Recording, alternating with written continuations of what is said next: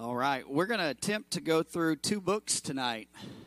Two books. Can you believe that? Some of you are going, man, what? No way. There's no way, Pastor. We're going to go through two books, but uh, we're going to try to go through Second and Third John, and uh, just uh, uh, you know how we do this, line for line. Um, just, uh, just trying to um, interpret this and just what's have the Spirit of God speak to us, what the Lord is speaking to us. So. Um, I enjoyed uh, First John. is a beautiful book. There's powerful um, things within it, and uh, how many know that the Bible is powerful? The Word of God is powerful. It's sharp, and uh, you know it, it cuts between the the bone and the marrow, and it it, it gets to us. It, it it gets to our heart, and uh, you know I, I've often said this about the Word of God: it can cut us and heal us in the same motion. Come on, somebody, right? And so I love that. So, John, um, in his last two epistles here, are written as uh, just to kind of give you a little bit of understanding their correspondence or their letter letters rather than doctrinal statements uh, or historical records. So, this would be uh, kind of similar to what Paul was writing to some of the churches, but but these are more towards geared towards people um, and these two books give us a picture or uh, even just an eavesdrop into how the early church was and how it uh, operated. And literally, we are reading the mail addressed to this these groups, which is pretty interesting. And, and not just these groups, but this these groups, the early church that turned the whole world upside down. Um, it's amazing to me that, that the Lord, when He built His church, you know, there was 120 in an upper room, and from that point on, uh, man, uh, the by the power of the Holy Spirit and through the power of people's testimony and people's uh, uh, just their willingness to tell other people about the saving message of Jesus Christ, this thing has grown and grown and grown, and there's no way that the gates of hell can prevail against what God, what Jesus Christ started. Amen. So I love that, and so in so doing, we see. Um, that this old adage is indeed true, and I, and I like this as a pastor. I understand this. Wherever there are people, there are problems. I can t- attest to that. Wherever there are people, all right, some of you say, hey, I work at such and such place. Wherever there are people, there are problems, right? And um, so it is true that uh, second and third John, John deals with people problems in the early church, and then Second John, he deals with the problems in kind of a general way and, a, and um, uh, generically, just overall, kind of a, a big scheme. We're not calling out people, but in, in Third John, he deals with with them specifically and calls them by name. How many know that you're in trouble when your mom calls you by not just your first name, but your middle name, right, added to it? You knew you were in trouble, and so he he uh, kind of addresses some things here. So and as a pastor, I've learned that there are times where uh, I must speak the truth uh, generally, you know, sometimes from up here, and let the Holy Spirit make application in your lives.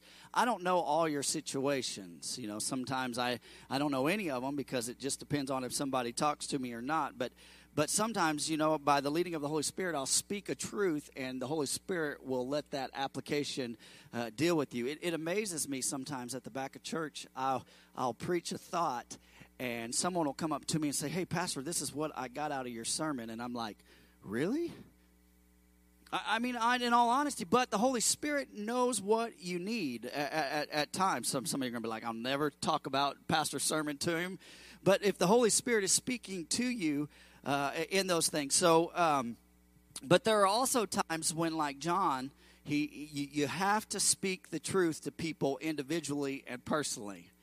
You know, um, it's a lot easier to deal with a group of people generally and say, "Hey, here's the problem.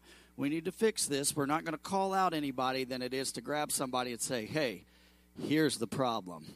Right? Um, how many love confrontation in the house?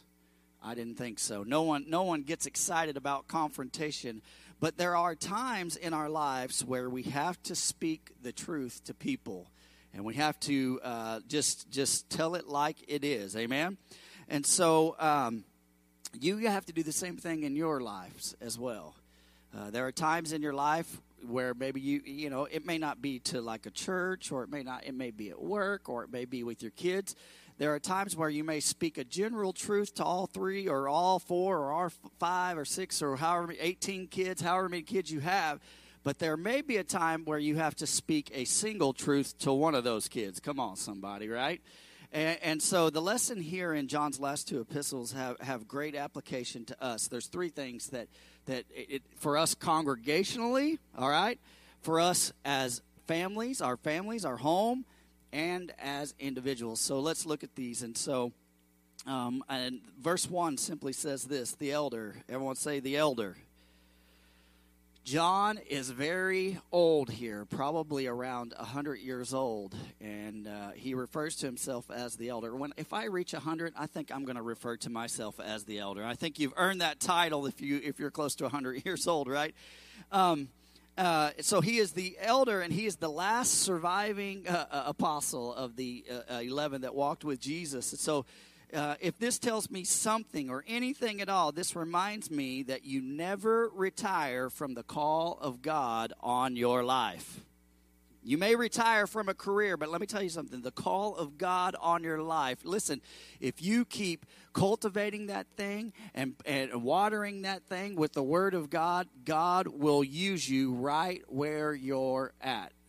And how do I know that? Well, I've seen testimony of that within our church. You know, I don't mean to always call her out, but Cecilia has been volunteering and she, she found new purpose and she's been volunteering uh, up up in Bloomington at, at, the Helping Hands Ministry, and she has a heart for that. Four days a week, she's there and volunteering and loving on people. Some people will be like, "Well, I'm too old to do those things," but she's been able to lead people to Christ, been able to pray with people, begin to give people hope and let me tell you something people are looking for hope. They don't care how old you are or how young you are. Come on, somebody. And if you can be the person that gives hope, in the NFL, if a person is 30 years old, they are an old player. It's hard to believe, isn't it? If someone is 30 years old in the NFL, they, they call them old. But here's the thing in the call of God, Age, age is, is not really a matter, it's just the beginning. For our life should be getting richer, come on, somebody, and deeper the longer we walk with the Lord. You ought to be deeper in the Lord than you were five years ago, two years ago, six months ago, three months ago. You ought to be getting closer to the Lord. So there's no disqualification for age, all right? Uh, to the elder, to the elect lady and her children. So uh, you know, there's a little bit of debate about who this elect lady was. Um, you know, some people, some scholars believe that she was a real physical woman who John is trying to hide their identity because the church was under great persecution, okay? Um, instead of calling her, you know, whatever by name, he, he calls her Lady Elect. So some, some scholars believe that uh, the elect lady, some scholars believe that he might have been doing that. And so here's the other side of that uh, if the lady elect could also be the bride of Christ, come on, somebody, right? The, the ones that God has called. I believe it could be either, and maybe probably both. Uh, God, God has a way of doing that. So this book is put together into four easy components. If you're a note note taker, it is nicely packaged and presented. How many like nice packaging when you get when you get a, a product, right? You pull it out, it has nice packaging. Apple's known for their pack. Matter of fact, if you buy an Apple product, you could sell the packaging to somebody. Some crazy person on eBay will buy the packaging from you. Isn't that crazy? So so but this is packaged really nice. Verses 1 through 4 he commends the lady elect, okay? He commends, and then verses 5 through 6, he commands her, okay? And, and verses 7 through 11, he cautions her. And then verses 12 through 13, he comforts her. And I, I really like this sequence. So it says this to the lady elect and her children, whom I love in truth, and not only I, but also all who know the truth. Verse 2 Because of the truth that abides in us and will be with us forever, grace, mercy, and peace will be with us from God the Father and from Jesus Christ, the, the Father's Son, in truth and love. So, uh, John the Apostle, uh, uh, we call him the Apostle of Love, right? Uh, and he emphasizes love more than any other writer. He also emph- emphasizes another thing more than any other writer the truth. So, everyone say truth. Everyone say love. All right. Those two things, they have to go together. And I, will give you, uh, as we go along here, you'll begin to understand this. So in the Gospel of John, truth is mentioned 20 times. In the Gospel of John, okay? In First John, truth is mentioned nine times.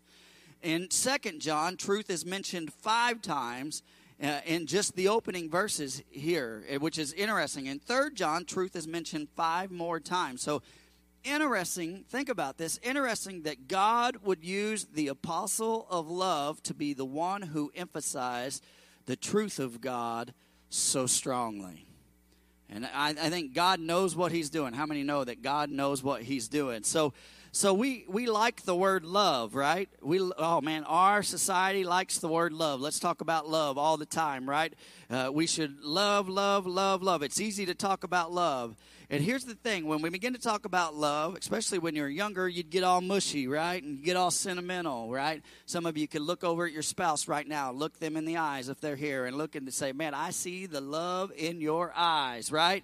And, and you know, and so you could you can get super sentimental, but uh, uh, and and let's say I, I love I love that person. And here's the thing: we can love people sometimes and we can love them to the place that we are afraid to tell them the truth. And that's a dangerous thing to be. That's a dangerous place to be because the truth matters. Amen? Jesus said, I am the way, the what? Okay. I am the way, I am the truth. Truth and love go hand in hand. You can't have peanut butter without jelly. You can, but it's not right, okay? Peanut butter and jelly go together. Truth and love go together. They work together. Uh, uh, I like to call it this, you know, it's a, a sloppy agape.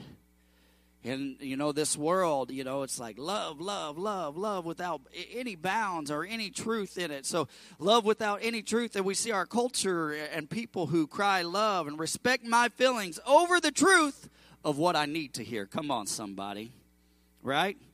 sometimes and now that's the problem is hey well i feel this way well it doesn't matter the truth is the truth whether your feelings accept that or not and, that's the way it goes I, and i like to use that analogy gravity you can say gravity does not exist but go jump off a cliff and you'll find out really fast what the truth is the truth is the truth regardless of how my feelings try to dictate what that is come on somebody but we have a culture that embraces this. Uh, Pilate's question, you remember, and I talked about this a few weeks ago. Pilate's question was, What is truth? What is truth? Our culture today, that's all they want to know. What is truth? Is it relative? Is it this? Is it my feelings? My feelings override what, what the actual truth is. Rather than Jesus' declaration that says, I am the truth. And I'm going to trust Jesus' uh, declaration over Pilate's question. Amen? And we have to determine as the people of God to say, hey, I'm going to put my feet in the ground and I'm going to follow Jesus because Jesus will lead us. Amen? So, so the flip side of this is people who speak truth without love, all right? People who just speak the truth without love uh, when, when we operate that way, guess what? We come off as hard and unapproachable. If I am only uh, telling you the truth without any love, without any season of love, anybody ever been around somebody like that? Man, those are people that I don't like to be around. You know why? Because they're hard, and it's just like, man, is there any kind of grace? Is there any kind of mercy within you? But it's the perfect balance of love with the truth. Everyone say, truth seasoned with love. Truth seasoned with love. Ephesians, Paul would write it like this in Ephesians 4:15. He said, "Instead, we will speak the truth in love." We got to tell people the truth in love. Uh, and, and just as we were commanded by the Father. So, hey, if the Lord tells us, hey, we have to speak the truth, we have to do it, but we have to do it in love. We don't want to be hard hearted. We don't want to be harsh, but we want to do it in the right place. So, uh, um, look at this. Verse 4 says this I rejoice greatly to find some of your children walking in the truth, just as we uh, were commanded by the Father. So, uh, if you're here, mom and dad, here's some practical, here's some real practical teaching for you right here. All right, you ready for this? It's important for you to model to your children. All right, all right, mom and dad, grandpa and grandma, and your grandchildren what integrity and truth is. They're watching you, whether you realize it or not. Integrity is doing what is right, regardless of the outcome, whether it's good for me or not. Right? It's doing what is right. All right, so mom and dad, in the little things, in the little things, all right? Your kids are watching you. In the little things, what happens if we just, uh, you know, it's okay, I'll let this slide. We plant seeds within our kids that take root that says, well, if mom and dad will do it, then it's okay for me to do it. No, nobody likes to hear that, right?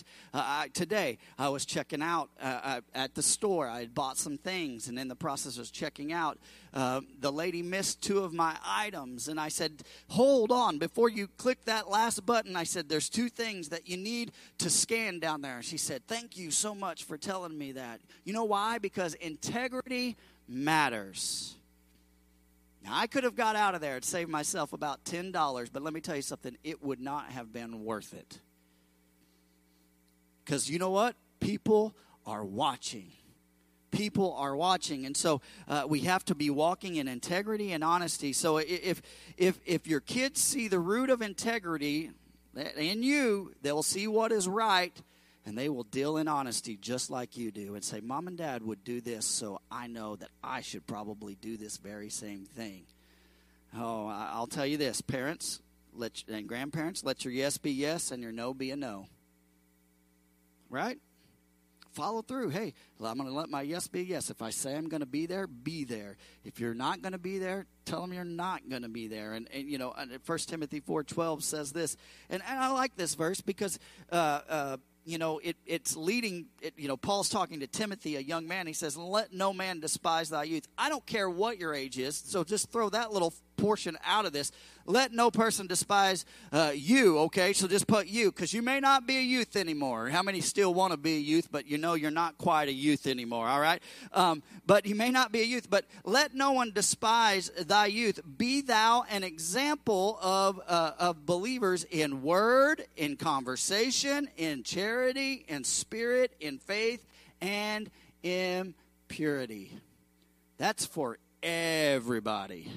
Everybody. So John says, Hey, I'm glad to see most of you walking in, in truth as you were commanded by the Father. And he says, Hey, I commend you on this. So here's the second thing that John does. He John's command, verse 5 says this. And now I ask you, dear lady, not as though I were writing you a new commandment, but the one we had from the beginning, that we love one another.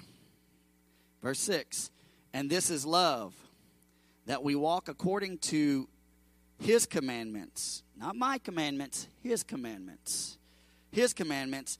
This is the commandment, just as you have heard from the beginning, so that you should walk in it. So, after commending them on walking in truth, John reminds the elect lady or the church uh, of the command to love. Everyone say truth and love. All right. Truth and love are, are, are they are the unbeatable team, not Superman. Uh, not or Batman and Robin. Superman didn't have a, have a sidekick, did he? Not Batman and Robin. The unbeatable team is truth and love. They are a winning combination. They are a dynamic duo.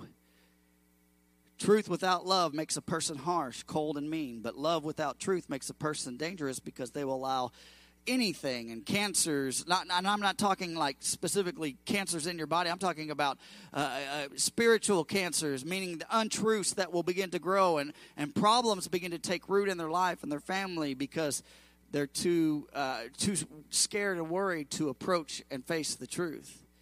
And john says this i commend you on walking in the truth and i and i command you to forget not to love. You, you gotta you gotta love, and he, he, he issues this word of warning. So here's here's verse seven right here. John's cautioning. This is where he cautions them. Verse seven: For many deceivers have gone out into the world, those who do not confess the coming of Jesus Christ in the flesh. So remember, uh, John is talking uh, um, uh, specifically in First John about Gnostics, and Gnostics didn't believe that Jesus was here in the flesh. They thought he was a phantom or a ghost. And how many know um, that that we still have the, those things today? Those those lies that the enemy has perpetuated that he tries to continue on. And now, you know, people wonder if if Jesus was, uh, uh, you know, even a spirit. They they think he was a man. And so now we've got the reverse order. But such such a one is the uh, uh, such one is the deceiver and the antichrist. So the one that says that Christ didn't come in the flesh, John simply says this: that is antichrist. They are antichrist. They're against Christ. Verse eight: Watch yourselves so that you may not lose lose uh, what we have worked for, but may win a full reward. So here's the caution to us to the elect lady, whether it's a person or whether it's the, the bride of Christ. And, and, and this translation is a little bit more modern. It renders uh, the word coming correctly. It's, it's, it's in the right participle. Come on, all my English people, like, yeah, that's what I'm talking about. The right, the correct participle. They, the people are saying Jesus isn't coming again. Y'all have been, and, and, you know, and they say, you know, you, you Christians have been saying that for years, and it's never, ever, ever happened.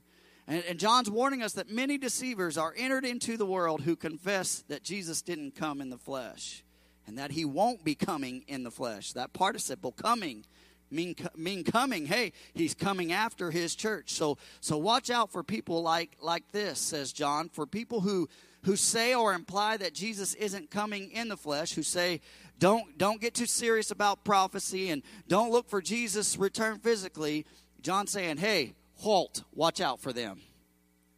They're, they are they are antichrist. Who says this? Uh, I'll give you an example. I'll give you one example right here. The Jehovah's Witness. That's that's what they believe. I'm not I'm not trying to pick on them. They say Jesus came, but not in the flesh. You you I, there's a perfect verse. If you ever want to pull it out, you have a Jehovah's Witness knock at your door. Say, hey, uh, you know, go to Second John chapter or verse seven and eight. Go ahead and read that and tell me what you think about that right there. Uh, you know, and honestly, don't don't even get in arguments with them because it, it, who says this? For one, uh, the Jehovah's Witness they they say Jesus came, but not in the flesh. They say this: He came secretly in the spirit and only revealed himself to the Watchtower Society. Right? According to the above passage, that puts the Jehovah's Witness in the camp of the enemy. And that's not my words, that's John's word. Take it up with him. Take it up with John, all right? Verse 9. Uh, everyone who goes on ahead and does not abide in the teaching of Christ does not have God. Abide. Oh, I love that.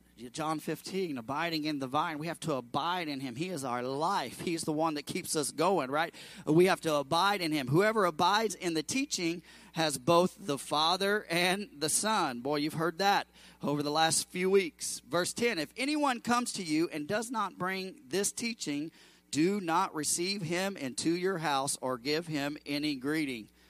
Hi, I'm with the Jehovah's Witnesses. Not interested. Not my words, John's. Say, oh, well, that's harsh. Well, you know, you could get in arguments and, and you could waste a whole afternoon in this process. Verse 11 says this For, for whoever greets him takes part in his wicked works. So that's, a, that's strong. That is stronger than sauerkraut right there, right? That is stronger than horseradish right there. Uh, we are not to get involved with people who do not believe in the literal physical return of Jesus Christ. We are not to invite them into our homes, even try to change their perspective. Those, those who have rejected Jesus Christ, those who are not looking for Jesus Christ, and those who have diminished the person of Jesus Christ, we are not to have do anything, have anything to do with them. Uh, you know, here's a good example. People often walk, uh, uh, want to talk to me as a pastor, right? And ask me, hey, what do, what do you believe as a church? And sometimes when I say we believe in the rapture, they want to argue with me. This verse tells me, hey, I don't need to argue with them. I, I, I don't I, I don't have to argue with them. I'm just like, okay, you go ahead, believe what you want to believe. This is what we believe, uh, and this is strong words, right? Uh, super strong, coming from the apostle of love. It's interesting, the apostle of love. He's coming strong with the truth right here if Paul would have written this, you know what? They, we would say, well, that was Paul's personality. He was strong. He always threw it out there like that. But this is the apostle love saying, hey, don't even give them entrance into your home. The fact that it comes from the apostle love makes it even more imperative to me when I look at it because that, that's amazing. Here's the final greeting in John's comfort right here, verse 12. Though I have much to write to you, I would rather not use paper and ink Sounds like a whole generation today, right? They want to use their computers and smartphones. They don't want to use paper and ink. Instead, I hope to come to you and talk face to face so that our joy may be complete. Verse 13 The children of your elect sister greet you. So, after commending and commanding and cautioning, John comforts those who have, have remained and walked in the truth. So, um, I like John's, he just says, Hey, I'd like to deal with many more things, but since I'm writing this on paper, it's just easier for me to wait and tell you face to face, right? How many can relate to that? You know, you're all right. The younger generation, they like to text, right? They will pass everything through a text. You know what the problem with texting somebody is? I don't understand. Sometimes what you're saying may come off in the wrong way, right? Right? Okay there's an inflection in your voice when you tell me something and i can i can know oh well that they didn't mean any harm by that statement. But when you text it and it comes out that way it's like okay oh it's got to be that way. And then you and then you text back right? Blah blah blah blah blah. And then you text back and then all of a sudden there's an argument that evolved out of nothing when it shouldn't have ever done that. So but this is interesting. Um, you know uh, you know it's it sometimes as a pastor sometimes I pick up the phone just to clear up and make sure that there's clarity in what my intent was. And I always want to make sure, hey, what I'm saying, you, you understand and, and know my heart. Uh, you know, we don't always get the full intent in a text or, or even a letter because, you know, we can hear the in, in, inflection of someone's voice and the meaning of what they're trying to say. With, but here's the deal with truth and love, there is always tension, right? If you're walking in love and you're walking in truth, there's always going to be a tough tension in your life because it's like, I have to love this person, but I also got to tell them the truth. It's kind of like being on a canoe. Come on, anybody ever been on a canoe? You lean too far this way, that canoe's going to flip. You lean this too far this way, that canoe. You got to get the right amount of tension to keep you level. All right. Uh, it's interesting with with truth and love. There's always tension. Sometimes it's hard, but here's what I want to tell you: with the help of the Holy Spirit, you can obtain it. You can. You can. Why would it why would it be a comfort to John to meet them face to face? Because number one, he's old. So if he sees them face to face, that means he's got another day. Amen. All right. But but but because keeping the balance between truth and love often raises more questions than it does answers. Right? If we're walking if we're talking about this tension of truth and love, then someone may say, well, well, what does this mean? And what is that? And you know what? It's a lot easier than rather than writing this out or texting this out to say, this is what this means to someone individually face to face. All right? Simply, John says, hey, uh, do the things you understand. Do the things that you understand, and I'll explain the other things later to you. All right? Oh man, somebody that that right there is good advice. In your spiritual walk, you may not have all the answers. Do the things that you understand. And those things that you don't understand, God will begin to give those things to you, whether it's through a person or through a sermon or through your Bible study or through your prayer time. So, as a pastor, I wish I had a dollar every time someone asked me, Why do you do it this way and not this way? Oh, I wish I had a dollar for every time somebody said that to me. Why, why this way and not this way? Often, you know, I, I feel like sometimes I'm walking on a tightrope of love and truth.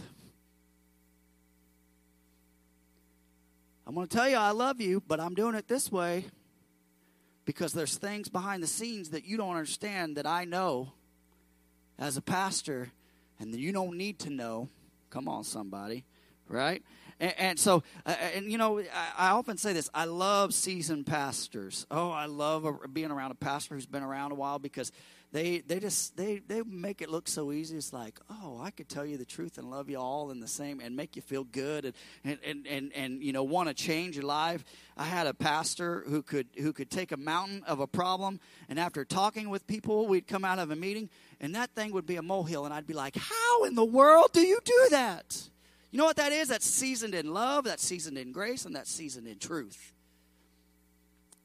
And we have to do that with the help of the Holy Spirit. We can be discerning and understand those things. See, we have a tendency to get tripped up by what we don't understand. Come on, somebody. I don't understand this, Lord. I, I don't understand that. Why why is pastor doing this instead of that? Or or, or even further, what what here's another one. What happens to people who, who are deceived by cults or people who, who never ever hear the gospel? Do they make it to heaven? I don't know. I don't know the answer to that question. I'm being honest. So so why does here's another one. Why does God heal some people and not others? I don't know. In answering such things and questions, the Lord says to you through John, hold on. I'm coming soon. And one day all of this is going to make sense when we're face to face.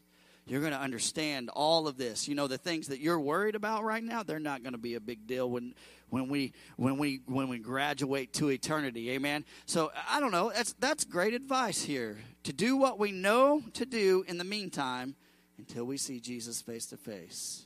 I can get caught up on a lot of things. You know what? I, I just know this.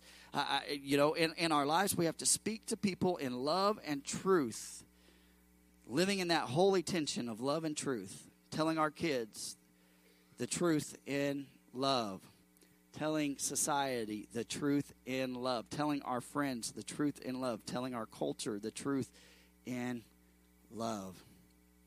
Second John, I hear I hear an urgent heart. The apostle of love is one who draws the line in the sand between Christ and the Antichrist. Here's the truth. Poof if you're on this side, you're on this side. If you're on this side, you're on this side. I don't know how John and Paul would make it in our society here in America. They would be canceled. You know why? Because they would say, you either are here or you're here. There's no gray area. it, it, it is this or that. Simply put, simply put, here's a simple way stay away from heretics, walk in the truth, and don't forget to love. If you were to sum up that whole chapter, you could sum it up like that. Simply put, stay away from heretics, walk in truth, and don't forget to love. Uh, John, uh, Third John, right here in this final epistle, John deals with the specific problems in the church, and he'll refer to three personalities. The first uh, is an encourager named Gaius, and, and seen verses uh, through one through eight. The second is an egotist uh, named Diotrephes, and he's verses 9 through 11. And the third is an example named Demetrius, seen in verse 12. So uh, let's look at this. Gaius, first one, uh, 3 John 1, says this The elder to the beloved Gaius, whom I love in truth. Oh, look at look at John coming out already. I love you in the truth. All right, beloved, I pray that all may go well with you, that you may be in good health as it goes well with your soul. So, uh, elder here, and you know, and talking about John is an appeal to the authority as John as a leader. Again, John loves in truth and truth and love you know i've said this go together like a horse and carriage right? I, you can't have one you, you got to you, it takes a carriage does not get very far without a horse right? So yeah i mean they go together uh, some of you need to look at your spouse. That you know, you know, truth and love go together like me and you, baby. All right. Hey, you know what? That might be a good church pickup line. I don't even know. So, verse two is a verse that that oftentimes prosperity preachers will try and use, and and, and they'll say, "Hey, it'll it'll go well with you, and you'll be in good health, and and and and and well with your soul." And there's nothing wrong with that. I, I believe that God wants to bless you. I believe that God uh, wants to see you prosper, but God cares more about your soul than he does about your prosperity. Can we get that straight? I mean, God cares more about you, your eternity, than He does about any amount of money that you have on this on this earth. That doesn't mean that God won't bless you. So, but the key to the context of this verse is the fact that John is saying this: "I pray these things for you." I'm praying these blessings. I'm praying for health and the wellness of your soul. I am praying for those things. He's, it's not a, uh, it's not a, it's a prayer. It's not a principle that he's saying. It's a prayer. I'm praying for you. I want you to be blessed. I want your kids to be blessed. And, and, and so I, I pray this prayer over you, but I understand this, that God's ways are not my ways. God's ways are higher than mine. And I don't always understand. What happens if somebody, you know, gives a large sum of money to a prosperity pastor. And then they are they they they sow because they want to be healed but God doesn't heal them. What's our answer then you know? I mean and, and, and, you know those things disturb me because guess what? I could tell you this. Uh, you know the the gospel message is not for me to build wealth but the gospel message the call of god on my life is to grab as many people from the gates of hell that God has called me to, and, and to, to grab as many as I can and say, let's go, let's go. Come on, let's, let's spend eternity with Jesus. And sometimes it's only through brokenness in our lives and through pain that blessing in ministry is born. How many times have you heard pastors uh, preach their testimony and be like, "My marriage was was about to break. I was on the I was on I was about to commit suicide. I was strung out on drugs." How many times have you heard that? The Lord sometimes takes us down these these paths to bring us up, so we'll have a testimony. So I so I, I I've seen I don't know I've seen pastors struggle with sickness. Right? I've known pastors that have died of sicknesses and, and things. And, and does that mean that they had a lack of faith? No. I don't understand. It's one of those things that maybe we'll learn. Uh, you know, when we see Jesus face to face, they they may be living out. Here's here's a good way to look at it. They may be living out a sermon of trusting God's grace through that sickness. I'm going to show you how I trust God. I'm going to show you how I, I I'm going to I'm going to dig my heels in. And even if God does not heal me, and even if I'm ultimately healed, guess what? I will trust him. It's that kind of faith that Shadrach, Meshach, and Abednego had. And even if we die, we will not bow. It's that kind of faith. It, it does not uh, uh, make them second rate, a second rate believer. So look at this, verse 3 For I rejoice greatly when the brothers came and testified your truth, as indeed you are walking in the truth. I have no greater joy than to hear that my children are walking in the truth. I love how he, he talks to these guys like they're his kids. He's a spiritual father. He's I, I you know, and, and, and you as a parent can understand it. There's no greater joy than when you see your kids doing what's right and walking in the truth and seeing them excel at something, right? It, it, as a parent, you're just like, yes, that's awesome, right? And that's what John's doing. He's saying, beloved, it is a faithful thing uh, you do in all your efforts for these brothers, strangers as they are Verse 6 Who testified to your love before the church. You will do well and send, send them on their journey in a manner worthy of God. Verse 7 For they have gone out uh, uh, for the sake of the name, accepting nothing from the Gentiles. So, Gaius, before there were uh, Motel 6 and, and hotels and uh, before the Hilton was around. Come on, somebody.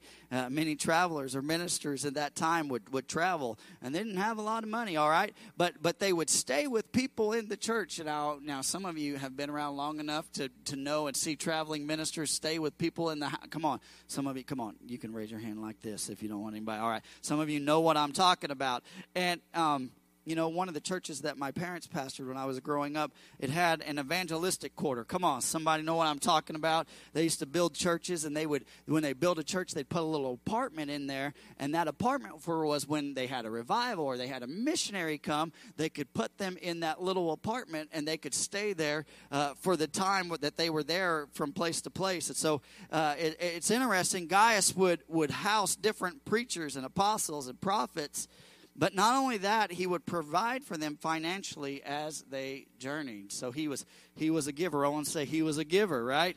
Uh, remember, we're talking about walking in truth and love, and and to do so means we assist people on their journey towards heaven by showing them the faithfulness that God has for us. All right. That's what, that's what, that's what it is. It's uh, uh, God. How many know that uh, the closer we get towards this thing and uh, eternity, the closer that we get to it, man, we ought to be showing, hey, people, God's faithfulness in my life. Let me bless you on this journey. Let me let me tell you this. It's our privilege and our responsibility to say to people, God will do what He promised. He will never leave you, He will never forsake you. Amen. He will see you through here on earth. It's, it's our job. That's what that, that is giving people hope. How many know that sometimes even ministers need hope? All right, I, am I'm, I'm being real. Sometimes that it just it's our privilege. Listen, I call it a privilege. It's like having a license. It's a privilege to have a license, right? Because there's responsibility. It's our privilege and our responsibility to point people towards eternity in Jesus Christ. In John chapter 14, verse 1 through 2, you guys know this verse very well. I pray that you know this verse very well. Jesus calmed his disciples by directing their hearts to heaven. He said, Let not your hearts be troubled. Look, look, something else bigger is happening. Don't don't get discouraged. I know what you heard in John 13. I know you heard someone's going to uh, uh, betray me. I know you heard so you know all that. Don't let that don't let that keep your eyes focused on the prize. So if if we if we take eternity or if we take heaven out of the equation, guess what? We're left here desperate, disturbed and and a depressed people. We're going somewhere else. You know, heaven, heaven and eternity changes everything. Verse 8 says this Therefore, we ought to support people like these, that we may be fellow workers uh, for the truth. So that tells me this that when we support ministries, when we support missionaries, when we do those things, guess what? We are partnering with them. Come on, somebody. We're partnering with them, and we are fellow workers of the truth. So this is interesting because in, in 2 John 10, John says he don't let deceivers in your house, right? Remember, he said, don't let deceivers in your house. Here he says, hey, don't be so skeptical that you, that you keep everybody out. This is this is interesting. This is tension a little bit for me as a pastor. It's like, how do you explain this and that? I, I don't even know. But this is this is this is what I do know. This is where discernment comes into play within the believer. Okay, you ought to have discernment. If you don't have discernment, you ought to pray for discernment in, in your heart. Learning to listen to the Holy Spirit. You know, the scripture says this the Spirit of truth will guide you in all truth. And if you're unsure, you say, Holy Spirit, wh- what do I do in this situation? He'll give you an answer. Gaius gave his time, he gave his finances to keep the ministry of reaching people going. So let's look at this. Di- Diotrephes. Diotrephes. That's a terrible name. And I don't. It's hard to explain. Diotrephes. Verse nine. I, I have written something to the church, but Diotrephes, who likes to put himself first, does not acknowledge our authority. All right, John's coming out swinging already. Gaius, I like you. I like what you. Diotrephes. I'm not mincing words with you. I, have got an issue. Uh, he likes to put himself first, does not acknowledge our authority. Some scholars believe John had written a letter to Diotrephes, and, and either Diotrephes destroyed it or didn't even pay any attention to it, didn't want to look to the authority of, of the Apostle John. So, verse 10 says this Oh, oh, I like this. So, if I come, I will bring up what he's doing. It's kind of like the mom's like, Don't make me come in there, right? So if I come, Diotrephes, I'm going to bring it up. We're going to we're going to talk this out. If I come reflects the ideal when I come. When I come. John intends to confront Diotrephes because of, of, his attitudes and his actions and to exercise apostolic authority in, in punishing him. Look at this. Uh, Proverbs 15 22 says, If you reject discipline, you'll only harm yourself. That's what Solomon said. Smart guy, right? But if you listen to correction, you grow in understanding. Some of you are like, man, I need to write that verse down and put it on the fridge for my kids to see that right there, right? If you reject discipline, you only harm yourself. But if you listen to correction, you'll grow in understanding. And John is trying to, to correct him. He's trying to get Diotrephes right. John's warning are similar to what Paul did in Second Corinthians when he when he addressed the Corinthians there. He had some pretty harsh words there. Diotrephes' sins include this. Are you ready? Verbal attacks. You know what that is? Gossip. Woohoo! Gossip. What did you hear? Right? No, I didn't hear. Are they here? Then we shouldn't be hearing this without them in our presence right here. Did you hear this? Right? Gossip, verbal attacks on John and, and, and, and those that, that went with him, his posse, as well as active opposition to those who wanted to support uh, for legitimate re, uh, ministries. And so uh, Diotrephes is like, yeah, we're not going to support them because, and and you know he's not he's not doing this. Listen, Proverbs twenty seven five says this: open rebuke is better than secret love. It's better to be rebuked than it is to just be like, oh, I, you know, to know that true love cares enough to confront. Come on, somebody, right? True love cares enough to confront, to speak the truth, and to deal with the issue that would otherwise cause decay or destruction. If we are slow to, to deal with, with confrontation, listen to me, I, I'm learning this in ministry every day. If we're slow to deal with confrontation, decay can set in. I'll give you a good example. If you have a mold problem in your house and you're just like, I just don't want to address it, you're going to have a larger mold problem if you do not deal with it quickly, right?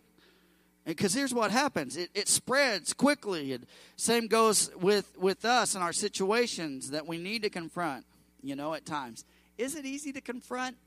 Absolutely not. Is it necessary? 100% times where we have to speak in love and, and, and truth and, and you know and, and here's what all all i don't you know wherever you're at all good leaders need to hear this from time to time it's a good reminder to everybody john had such a love within his heart that hey i'm willing to con- confront diotrephes Look at this. Talking wicked nonsense against us and not content with that. He refuses to welcome the brothers and also stops those who want to and, and puts them out of the church. Yeah, you can't come to church. He, he's pushing people out. Verse 11 Beloved, do not imitate evil, but imitate good. Do what's right, not what's evil. Whoever does good is from where? Whoever does evil has not seen God. So the King James Version says prating instead of talking and, and prating, and it refers to this. This, uh, this is a great, this is beautiful. Um, it, it refers to bubbles underwater, right? you know bubbles in the sea anybody ever been snorkeling ever seen bubbles come up out of the water or you know and and, and what what happens is those bubbles you know they as they go to the surface they cause all kinds of ruckus right but then when they get to the surface they just they're gone right so Diotrephes was one who was stirring up bubbling accusations against John. There was no substance to it, and but it was causing all kinds of undercurrent and turmoil. That's it. The proof of our commitment to God is that we personally reject evil and embrace a life patterned after that which is godly and which is good. That's what John says. Hey, hey, those who do good, guess what? They're godly. Those who do evil, they have not seen God. His words, not mine. Take it up with him. The lifestyle we exhibit is a direct reflection of the extent to which I have seen God. Oh, you, I, you none of you like that one, did you? the lifestyle we exhibit is, is a direct reflection of the extent to which we have seen God. So if you're full of grace and you're full of mercy and you're full of truth and you're full of love, listen, you're going to walk this thing out and people are going to look at you and go, man, I don't know what it is about that person, but they, they are just full of all kinds of mercy and grace. And, and I love that. So, our, our sinful nature, listen, our sinful nature is a faulty vision of God. It is. Our sinful nature is a faulty vision of God because if we saw Him perfectly, we would never sin at all. Now that day is coming when we see him face to face. I talked about that last last verse. In the meantime, Scripture tells us time and time again, time and time again, Scripture tells us to keep our eyes on Jesus and look at Christ for the day when we see Him perfectly. We will uh, be that day that we will be like Him. We'll begin to understand. First John three uh, verses two through three talk about that. So let's go on here. Demetrius, everyone say Demetrius. Verse twelve. Demetrius has received a good testimony for everyone and, and the truth itself. We also add our testimony, and, and you know that our testimony is true. So um, this is interesting. Demetrius, John tells us that Demetrius, uh, he doesn't tell us what he did specifically, but here's the interesting thing Demetrius goes down in history and in the Bible as the one who was a good example uh, of what it means to be a believer. He doesn't, doesn't, doesn't tell you exactly what it is that he did, but he just says, hey, that guy's a good guy, right?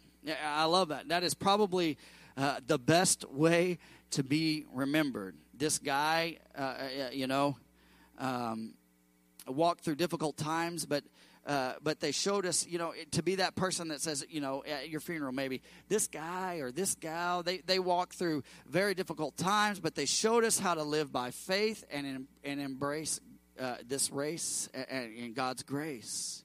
That's a beautiful thing, right? Uh, Demetrius was not only a, of good reputation, but also has a testimony from the truth itself. In other words, Demetrius' life measured up to the teaching of Scripture and Christ's commands. His conduct matched his theology. Come on, somebody. Uh, I can only hope. Here's my, my only hope in this life is to be remembered this way. It's not about how big your ministry is or how big a church uh, a church a church is or not about crowds or anything like that or or what conference I speak at or this or that. All that stuff is is really not that important in the grand scheme of things but what is important is that I live like I teach one of the fallacies and one of the biggest things that we have in America is we have a lot of pastors who teach a lot of things and their integrity does not match what they are preaching out of their pulpits on Sunday. And then you see them fall, and we're like, oh my goodness, I can't believe this pastor did this, and I can't believe this pastor did this, and I can't believe this pastor did this, right? And their integrity does not match what is coming out of their mouth. But, but here's the thing our conduct has to match our theology and what Jesus commands out of us. So look at this Proverbs 22 1. I, I like this verse. A good name is to be chosen rather than great riches. Solomon says, "Hey, you know what's more you know what's more important than being rich? Having a good name." Somebody look at you and go, "That is a good person." And favor is better than silver or gold. So, um, you know, silver and gold cannot cannot give you favor, but favor can give you silver and gold. Come on, somebody. All right. My mind can think uh, of, of many great uh, generals of the faith that I've had the privilege to know, or, or pastors, or, or, or, or, you know, whatever. And some of the best pastors that I know that have went on to glory pastored in the most non-distinct towns, churches that were not the most massive churches or whatever the case, but they were the realest people. They loved God with all their heart. They lived what they preached and they walked it out. And let me tell you something. Their life matched their their ministry matched their teaching. And listen to me. That listen, when I think about that, that's where I want to be. My prayer is to be like Demetrius. Verse 13, it says this. We're almost done. All right. Final greeting here. I had much to write to you uh, but you would rather not write, uh, uh, but I would rather not write with a pen and ink. John had a problem with pens and ink. He's, he's 100 years old, so I'm sure, you know, you don't want to write.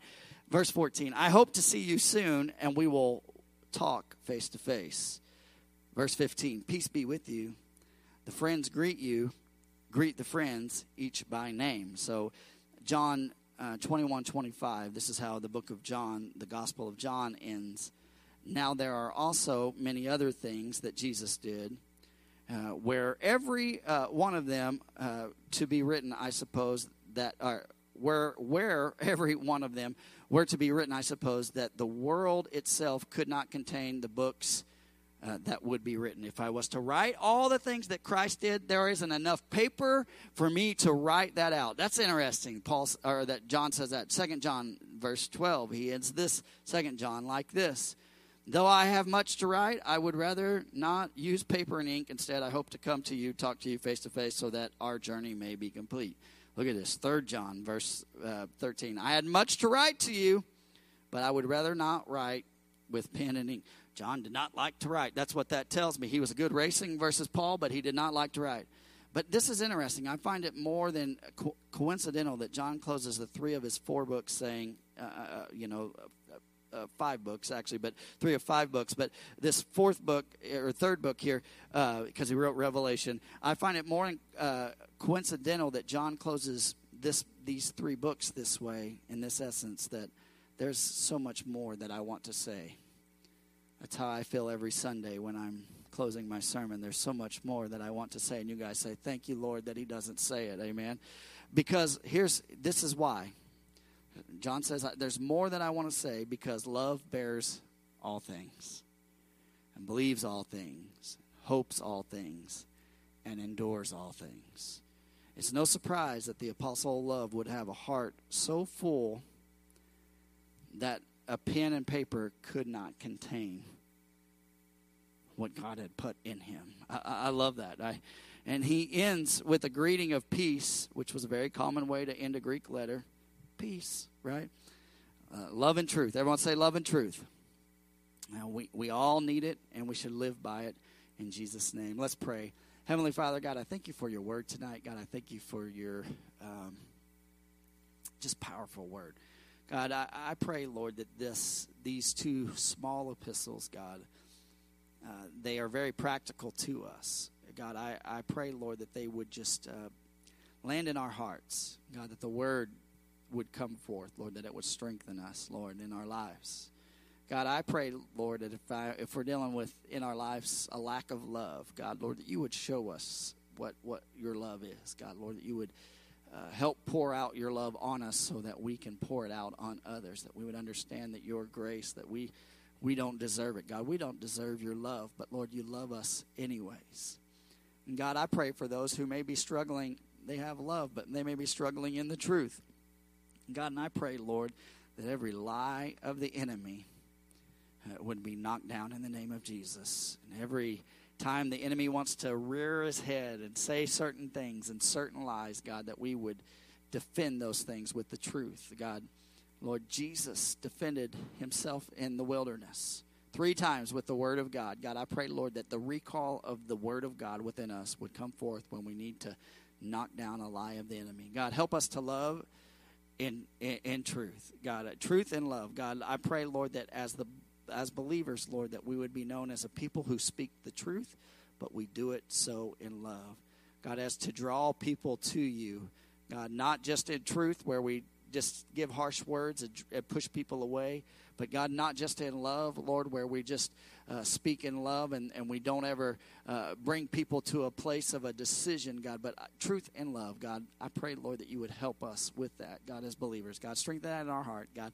I pray, Lord, you, you keep us to the next time we come together. God, I pray blessing upon every person that's here, God, upon this church. God, I pray, Lord, that your Holy Spirit would continue to move like it has been moving in our midst.